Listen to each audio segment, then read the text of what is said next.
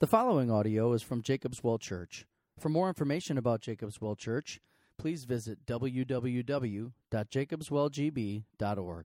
Uh, but it's good to be with you this morning, and uh, happy Labor Day, happy end of the summer. Uh, let's enjoy the last remnants together.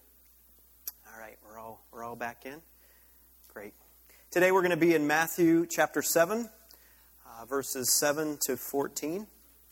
You'll see the page numbers, Red Bible and Children's Bible on the screen behind me. If you don't have a Bible with you, you can go ahead and grab one on the tables in the back. Um, please, if you don't have one at all, consider that a gift from the church. We'd love for you to have God's Word in your hands to learn and grow and learn about who He is. So. Well, her name was Agnes. I'm sure when her parents named her Agnes, which actually means holy, or set apart, they had no idea what was in store for Agnes's life. The majority of Agnes's life was lived in relative obscurity because Agnes lived most of her life on the edge of the extremes.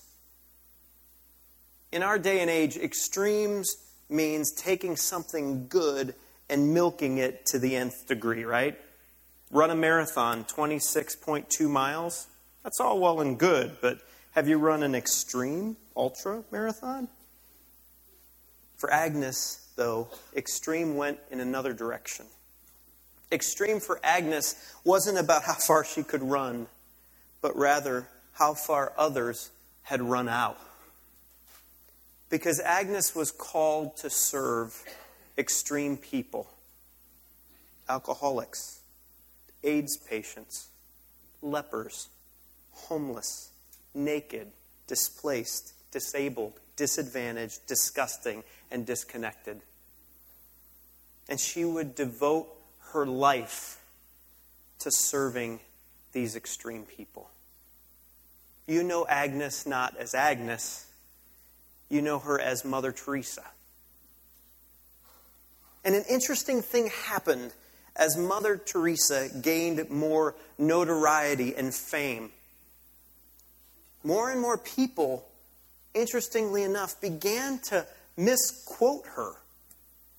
People were writing poems and quotes that they hoped Agnes might have said, but she never did. People began to idealize her work. They began to flock to Calcutta and to see her, to get a picture with her, to even walk alongside her in her extreme work. And people saw the extreme good in her service to the poor and the desperate and used her as the poster woman for being a better person. She was a source of inspiration. She was the queen of every good person. But the reason Agnes was probably misquoted was because many people didn't really want to hear about what was motivating her to go to these extreme places. They didn't want to hear about how hard she had to depend on her father for strength or how lonely her calling was. They wanted to marvel at what a great person she was and how she inspired to people to be great. And that same phenomenon happens when we hear the words of today's passage, found in what most of us would call the Golden Rule do to others as you would have them do to yourself.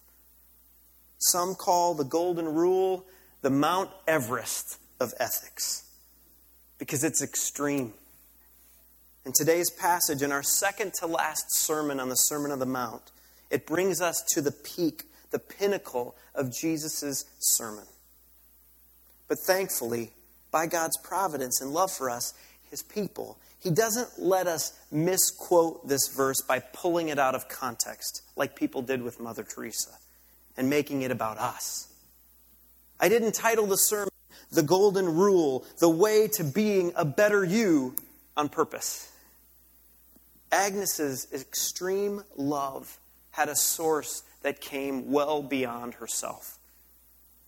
Behind this ideal persona of Mother Teresa was a human being who knew every day of her life she couldn't survive without her father's help. A father who had adopted Agnes and given her a new name. Without the father, the golden rule, like Agnes, would be misquoted, misused, or misrepresented.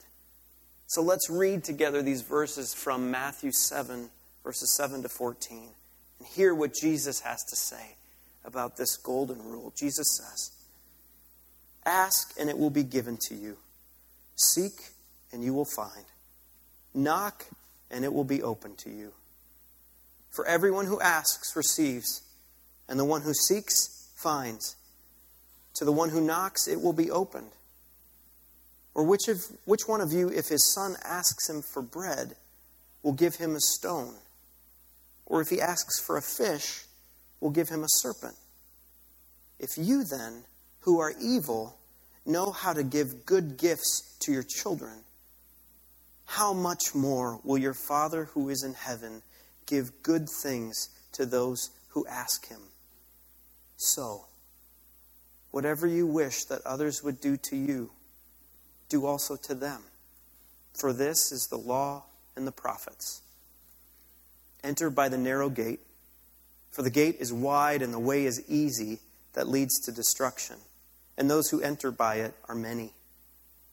For the gate is narrow and the way is hard that leads to life, and those who find it are few. The word of the Lord. Thanks be to God. Would you join me in a word of prayer? Father, as we approach your word, and as we approach words that are probably familiar to many of us, we pray that you would help us to see a good Father. Father, help us to see these words not as we would interpret them, but as you would interpret them. And we pray, Father, that you would allow these words to change our motivations for why we do what we do and how we do what we do. I pray, Lord, that you would help us to see clearly what you would have to say to us today. I pray this in Christ's name. Amen. I don't know if you noticed a very critical word in verse 12 of the passage. I tried to highlight it a little bit, and it's the word so. It's a connecting word. Typically, when you see the golden rule quoted, you don't see verses 7 to 11 as a part of it. Why? Well, it probably wouldn't fit on an inspirational poster. That might be part of the reason, but more importantly, you probably don't see it quoted because the majority of people want to disconnect the golden rule from a heavenly father. Apart from the Father, the majority of people believe the golden rule, climbing to the peak of Mount Everest, is actually possible on your own. Now, think for a second where that might lead us. Do to others as you would want them to do to you. Or take the Old Testament equivalent love your neighbor as yourself. What happens, maybe, when we disconnect that command from the Father? The first thing that can happen is it can lead to an extreme narcissism or self love. Let me play it out for you. Love your neighbor as yourself. Well, I love me, so I'll love others like I love me, so they'll remind me how much I love me. This, I think, is at the heart of why many people wanted to follow Mother Teresa around. I love that she I love that she's loved so I can feel good about myself. I'll love like she loved, and then I'll get love. Well, guess what happens to those that you're loving? They aren't being loved, they're being used and manipulated so you can feel better about you. Another thing that can happen when the golden rule is disconnected from the Father is extreme frustration. The golden rule becomes an ethic of reciprocity or like exchange. I want to be treated nice, so I'll treat you nice, so you treat me nice. And we go about our days being nice to everyone. We open the door for someone and say, After you. We slow down to allow the truck to merge in traffic and say, After you. We pull out the chair at a restaurant for our wife and to sit down and say, After you. But then, the person we hold the door open for doesn't say thank you. Or the trucker flips you a signal. Or your wife says, I'm not an invalid, I can get the chair myself. And we get extremely frustrated when other people don't do the golden rule like we do the golden rule. So, what is the Father proposing instead? He's calling his children who have been loved to the extremest of measures to depend upon his love extremely. What does extreme dependence look like for all of us Agneses in the room? Because all of us have been named Agnes. All of us have been called holy by the Heavenly Father. Three things he calls us to. First, he calls us to plead for our need. Second, he calls us to live as we have been loved. And thirdly, he calls us to put our hope in Christ alone. First, our Heavenly Father calls us to plead for our need. Let's start in verse 7. Jesus says, Ask and it will be given to you. Seek and you will find. Knock and it will be open to you. One of the things that can be helpful in studying the original text is being able to see what gets lost in translation. These three verbs, ask, seek, knock, are what's called iterative imperatives.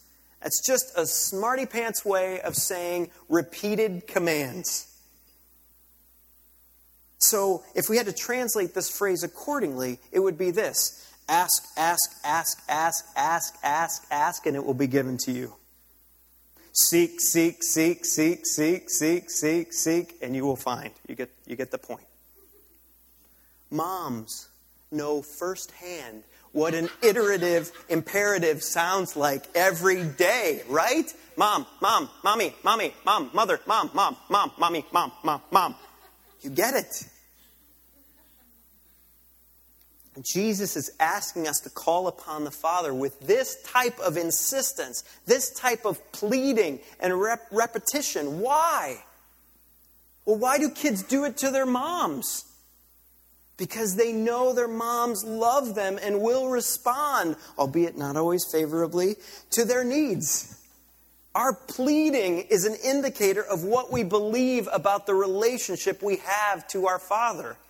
And in verse 8, Jesus almost repeats what he just said with, For everyone who asks receives, and the one who seeks finds, and the one who knocks it will be opened. Why the repetition in verse 8? Confidence. Confidence that our Father will respond. Confidence in the Father's love for us. Your Heavenly Father is always responsive. His love for us is that extreme. He doesn't get to the point where he shouts out, Would you stop calling my name? I heard you the first time. What kind of father are you praying to? You're praying to a father who always wants to respond to you. One early rabbinical quote put it this way The father is as near to his children as ear is to the mouth. Our Father loves us with an extreme love, and He loves to hear the pleas, Abba, Abba, Abba, Abba, Abba, Abba, Abba, day in and day out, night in and night out. He will never refuse our prayers. He always responds to His children's pleas. Not only is God always responsive, He's also generous in His responses to His kids, to His children. He loves to give good things to his children. Look at verses 9 and through 11. Jesus says, Or which one of you, if his son asks him for bread, will give him a stone? Or if he asks for a fish, will give him a serpent? If you then, who are evil, know how to give good gifts to your children, how much more will your Father who is in heaven give good things to those who ask him? Any of you ever grow up with a parent who mocked you or was completely unpredictable? Say you were scared at night in your bed and you went to your parents' room to find some comfort and some assurance that you're okay. You went next to the bed and you said, Dad, Dad, I'm scared. And out of your dad's mouth saying, Dad, Dad, I'm scared. I'm a little scaredy cat. The next night, when you heard a noise downstairs, you were probably less likely to head to his room, right? Jesus in these verses is showing you a father who would never mock or reject your pleas for help. Imagine asking for bread, being given it from your father, and then biting into a stone. It would break your teeth. Or asking for a fish and your father handing you an eel that stung you. What would you think of your father? He's cruel. And that's how the original audience of the day understood the gods. They were temperamental like that. You never knew what you were going to get from them, no matter how often or how hard you pled your case. But not the Father. Parents in the room, we get what Jesus means when he says, You who are evil, because we know our dark moments as parents when we've mocked or responded with impatient anger instead of love to our kids. But even in our sin, we still love our kids and eventually shower them with birthday or Christmas presents. Think how much more our Heavenly Father loves His children. But what, what are these gifts that Jesus speaks of? Material things? Money? A worry free life? No. In a parallel passage in Luke 11, Jesus gives us a clearer understanding of what the good thing is that our Father is giving to us.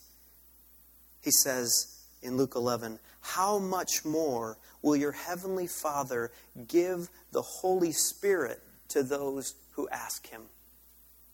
The gift we are given is God Himself. Who could ask for anything more?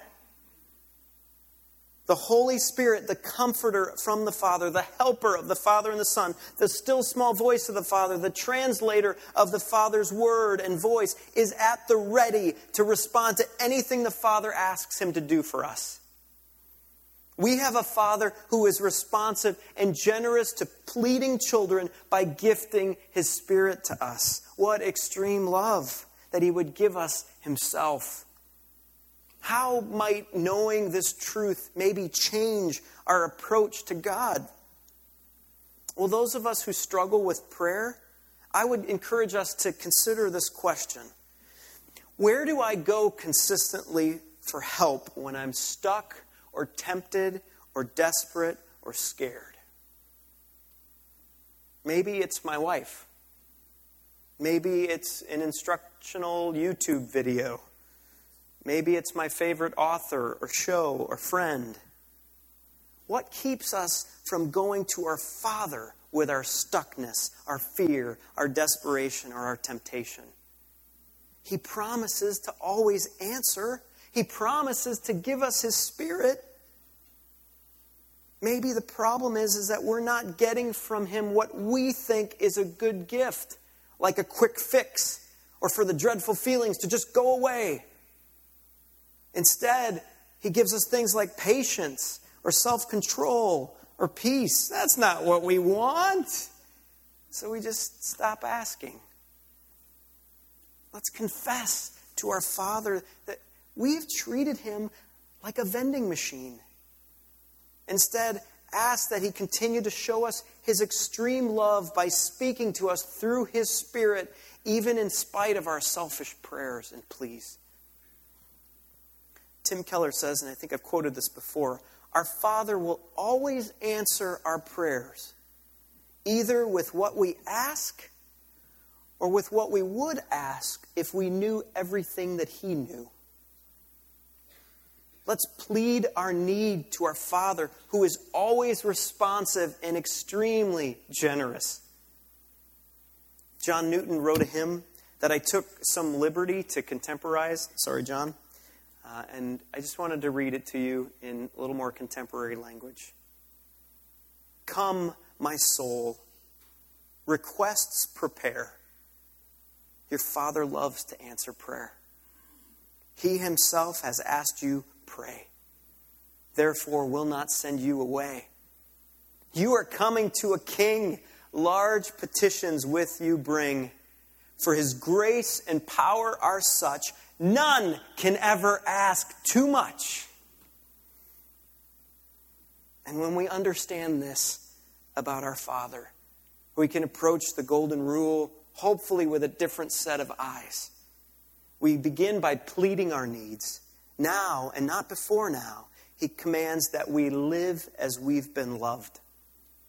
Look with me at the summit, the peak of the Sermon on the Mount in verse 12. Jesus says, So whatever you wish that others would do to you, do also to them. For this is the law and the prophets. These words are for the adopted children of the Father, disciples of Christ, followers of Jesus. He's not talking to every man here. That's an important distinction because if I were to preach verse 12 to anyone who does not claim faith in Christ, I would be giving them only bad news. And let me explain what I mean by that. You see, for the longest time in ancient tradition, the majority of people understood God's law, the Old Testament, the law and the prophets, as a laundry list of mostly do nots. Do not commit adultery. Do not divorce. Do not use the Lord's name in vain. Do not swear falsely. Do not steal. As long as I do not do certain things, I'm loving God by living God's law completely. But Jesus overturns the tables by adding to that do not list this. He says, Do also to them as you would have done to you.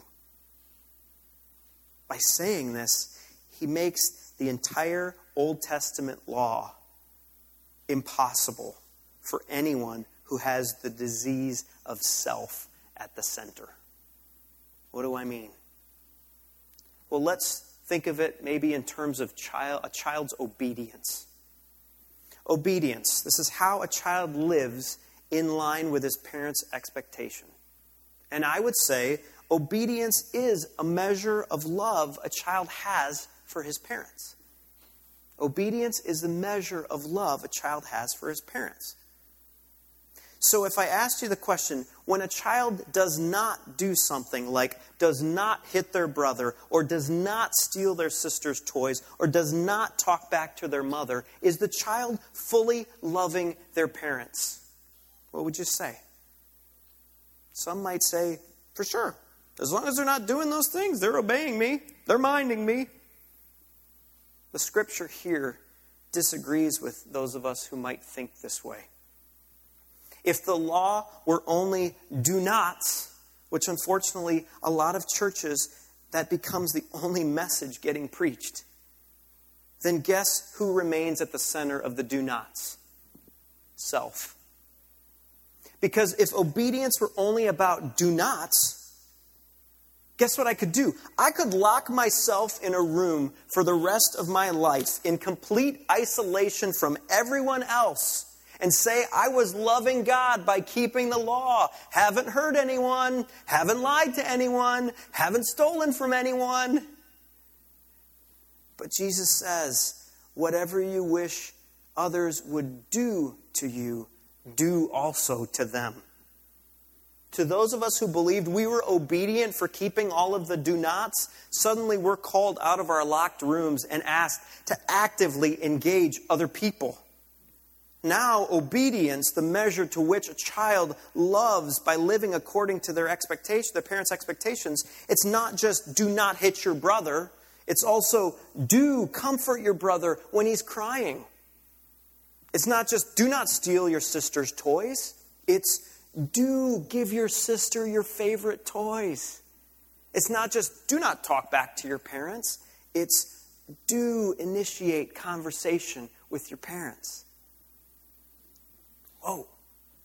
The golden rule, one commentator puts it, becomes a straight edge ruler by which we know how crooked we truly are. The reason the golden rule is bad news to those who are not followers of Jesus is because it is an impossibility, just like the rest of the commands in the Sermon on the Mount. Because God's love is not only extreme, God's standards are also extreme. God's standard of obedience is perfection. And our feeble attempts in living the golden rule would pale in comparison to what's expected of you as a child of a perfect heavenly Father. Illustrated another way. Say I were to ask you to, to take out your bulletin and draw a completely straight line, as straight as you can on your bulletin from the top of the page to the bottom. And then I were to take a ruler and compare your line that you made with a line that I made with a ruler, what would you see? Some of you might actually be thinking, well, mine's, mine's pretty good. But God's asking for perfect obedience in your life. So it's no good. It's a complete failure. The same goes for the golden rule. How have we loved others by doing love perfectly? Ask your spouse. Ask your kids. Ask your parents. Just ask your conscience. You see, the golden rule is the ruler to show us, like a bright spotlight, our failure to do God's law perfectly. Who here is measuring their performance or obedience to God by all of the sins they have not done? This is one of the challenges of being a Christ follower for a long period of time.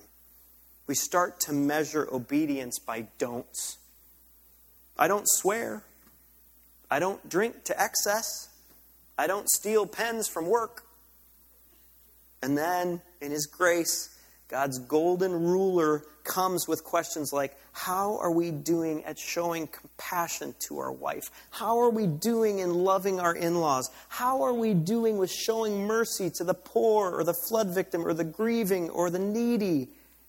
And then we just start to see the line just get more crooked and crooked and crooked.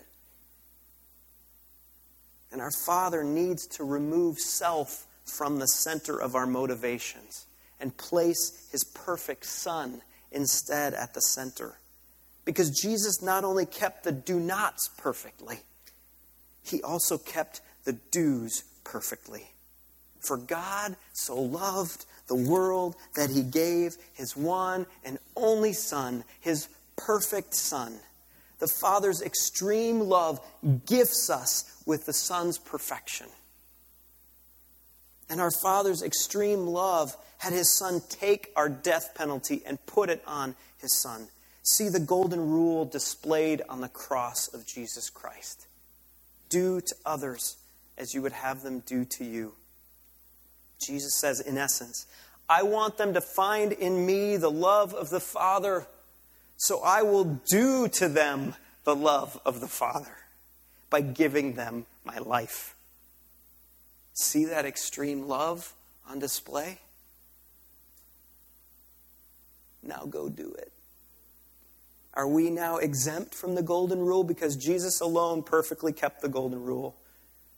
Adopted children of God? No, you are not.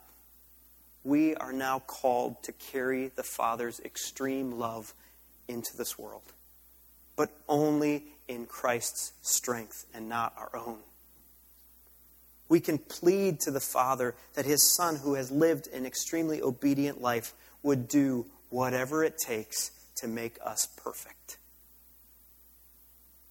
In situations when all you've been following is do nots, maybe ask Him to lead you toward do's. Maybe you do not talk bad about someone that you have serious issues with. Ask Him to help lead you to do relationship with that person. Maybe you do not browse those websites that aren't glorifying to Him. Ask Him to help lead you to do use the internet as a resource to glorify Him. Maybe you do not leave your spouse because God says you have to stay. Ask Him to help you do pursue your spouse, even if they may reject you. Live as we have been loved extremely by doing love and not just do noting love. And Jesus knows the golden rule is only possible through him. And that's why he closes this passage and the rest of the Sermon on the Mount with a simple question, and it's this. He asks us Are you going to te- attempt to do all that I've commanded here in this sermon with or without me? Jesus closes the deal. He says, It's time to make a decision because the only way we can plead our need to the Father or live as we have been loved is by placing our hope in Christ alone. Let's read the last couple of verses. Jesus says in verses 13 and 14 Enter by the narrow gate, for the gate is wide and the way is easy that leads to destruction, and those who enter by it are many. For the gate is narrow and the way is hard that leads to life, and those who find it are few. Jesus closes his sermon with a command enter by the narrow gate. And most agree that the gate in this passage that Jesus is referring to is himself. The Sermon on the Mount is all about life in the kingdom of God and in order to be allowed even access into this glorious place called the kingdom of God, it has to be through the gate of Jesus Christ. Jesus says, No one comes to the Father but through me. Why does he sound so exclusive? Because he is. And the reason he's so exclusive is that he is the only true son or child of the Father. The rest of us are adopted. So, what does entering through the narrow gate of Jesus look like? Let's talk a little bit about narrowness. Literally, this word means restricted, crowded, compressed, or tight. An image that came to mind that might help us understand what Jesus is communicating is spelunking through a very narrow cave. For many of us who are claustrophobic in this room, I probably just freaked you out completely. But the thought of being compressed in a confined tunnel of rock for any length of time terrifies you, and for good reason. It's dangerous. But access into the kingdom of God without Christ is not just dangerous, it is deadly. Because the all powerful, holy God of creation on the other side is holy. And to stand in his presence without the protection of Jesus is complete destruction. Oh Lord, if you kept a record of sins, who could stand? So, according to this passage, Jesus says if you attempt to enter the kingdom of God without the protection of Christ through that narrow gate, you will most certainly not survive. God's holiness would consume you because of your sin and your imperfections. So, narrow, according to this passage, means a number of things hard things, things I don't want to say this morning. First, it means you can't take anything in with you besides Jesus. Those of you who are hoping to enter God's presence on the basis of your own golden rule, Mother Teresa kind of life, you have to leave all of that baggage at the gate. It won't fit through the gate. Second, you have to leave your own reputation or greatness at the gate entrance as well. The only thing that you're claiming that is great is Jesus' reputation because, in comparison to yours, his is incredible and perfect. The last thing that you're going to have to leave is your love for worldly comfort or things. They don't fit through the gate. Ever been to an airport where someone is asked to remove 10 pounds of weight from their checked bags? And you watch them just scramble to decide okay, what do we keep? What do we not keep? What do we keep? What do we not keep? Christ is asking you to get on the plane without a checked bag and without even a carry on or a purse. That's why the first part of this passage, pleading to our Father for our needs, is so essential. Entering by the narrow gate is a complete relinquishing of ourselves and a complete putting on of Jesus. And another warning that Jesus gives in this decision making process is this before you enter in, before you go through that gate, I need you to be aware of something. Don't expect the journey into the kingdom of God to be smooth or easy. The way is hard. You can expect suffering. I think sometimes people mistakenly believe that once they pass through the narrow gate of faith and put their hope in Christ, that their life will open up this wide space filled with rainbows and roses and Christian music piped in from overhead. It might be that for a season, but don't expect it as a norm. Because now that you're living as an adopted child in the kingdom of God, you're an alien, an outsider in this world. And man, does that feel hard and confining. Talk to anyone who struggles with being the only Christian at their workplace or the only Christian in their family. Verse 13 reminds us that there will be a majority of people who will think we're crazy for going into that claustrophobic cave.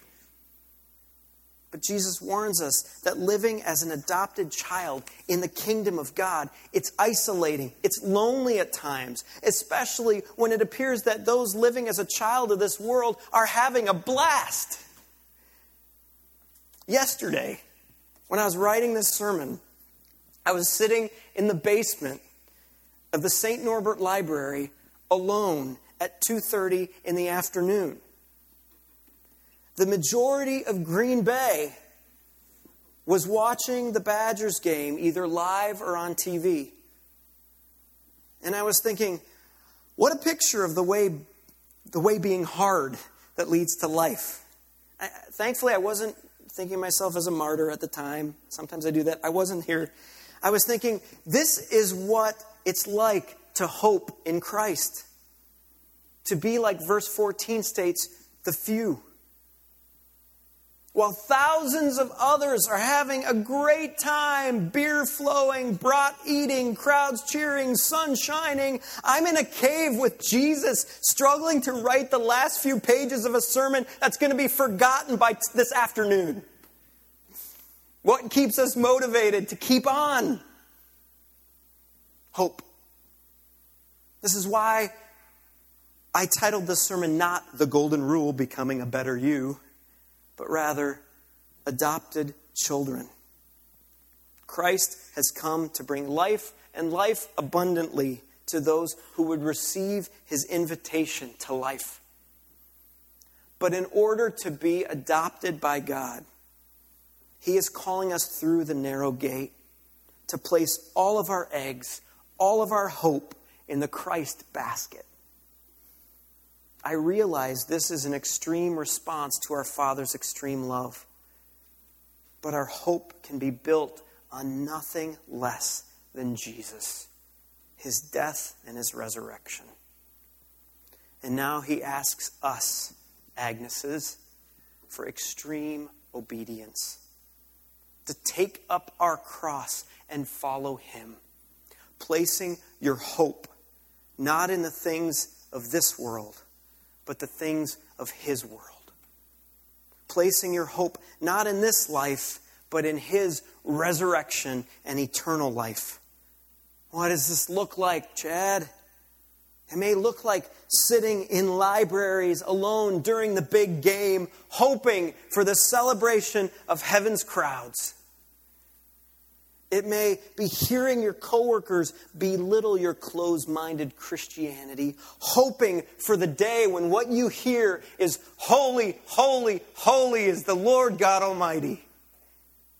moving through caves of suffering that are dark and cold, like grief or rejection or persecution, hoping for the light of heaven to one day come and warm every fiber of your being. Entering the narrow gate of Jesus and following the hard way means hoping that even though following Him is difficult, His Spirit will be with us and our Father will be on the other side saying, Welcome home, son. Welcome home, daughter. Well done, good and faithful servant. Let me close with this. Many people misquoted Agnes because there was something they didn't want to see or say about her. You see, for most of Agnes's life, as she walked the narrow and hard way, Agnes struggled with an incredible sense of darkness as she ministered to the extremes. In letters to spiritual directors, she writes of the torture of loneliness, saying, How long will our Lord stay away?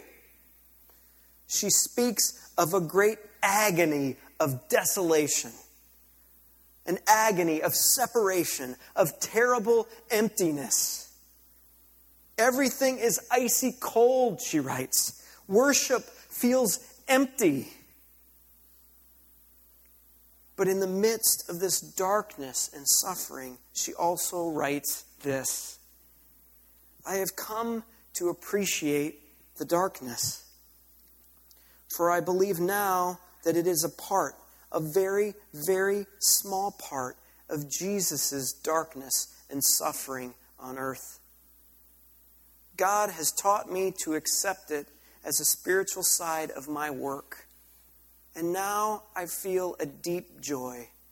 Jesus can't go any more through agony, but he wants me to go through it with him now. More than ever, I surrender myself to Him. Yes, more than ever, I will be at His disposal. To live according to the golden rule as an adopted son or daughter of God is to walk the hard way of our perfect brother Jesus, which involves sharing in His sufferings before there's resurrection or light. Doing the golden rule according to the Father and the Son does not mean everyone will love us. In fact, most will reject us. Are we accepting this reality or are we avoiding it by misquoting Jesus or pulling the golden rule out of context? Today, Agnes is being celebrated here on earth. I honestly didn't plan this. But in my research about her, I discovered that today, September 4th, 2016, the Roman Catholic Church is officially recognizing Agnes as Saint Teresa. We may differ with the Catholic Church on our views of sainthood, but I thought today's celebration was fitting to this sermon theme. Today, I hope and trust that as Agnes is being remembered as a saint here on earth, she is celebrating in heaven a father who she pleaded with to meet her in her darkness. And she is celebrating a son who has given her the ability to live as she had been loved. And ultimately, the hope that she had in Christ, that she held on to in the midst of darkness, spelunking through the narrow way is now realized as she stands in the expansive light of her Father's extreme love. Let us, Agneses of the world who are still here, adopted children, hang on to hope that, like Mother Teresa, like Saint Teresa, we will hear those words Well done, good and faithful servant. Let's pray. Father, I thank you that the golden rule is different now for me. I don't look at it the same. I actually look at it with fondness now rather than dread. Because your son is my perfection. He did what I could not do. And we pray, all of us here, all of us who have been called holy as your children, we pray, Father, that you would move us toward his perfection.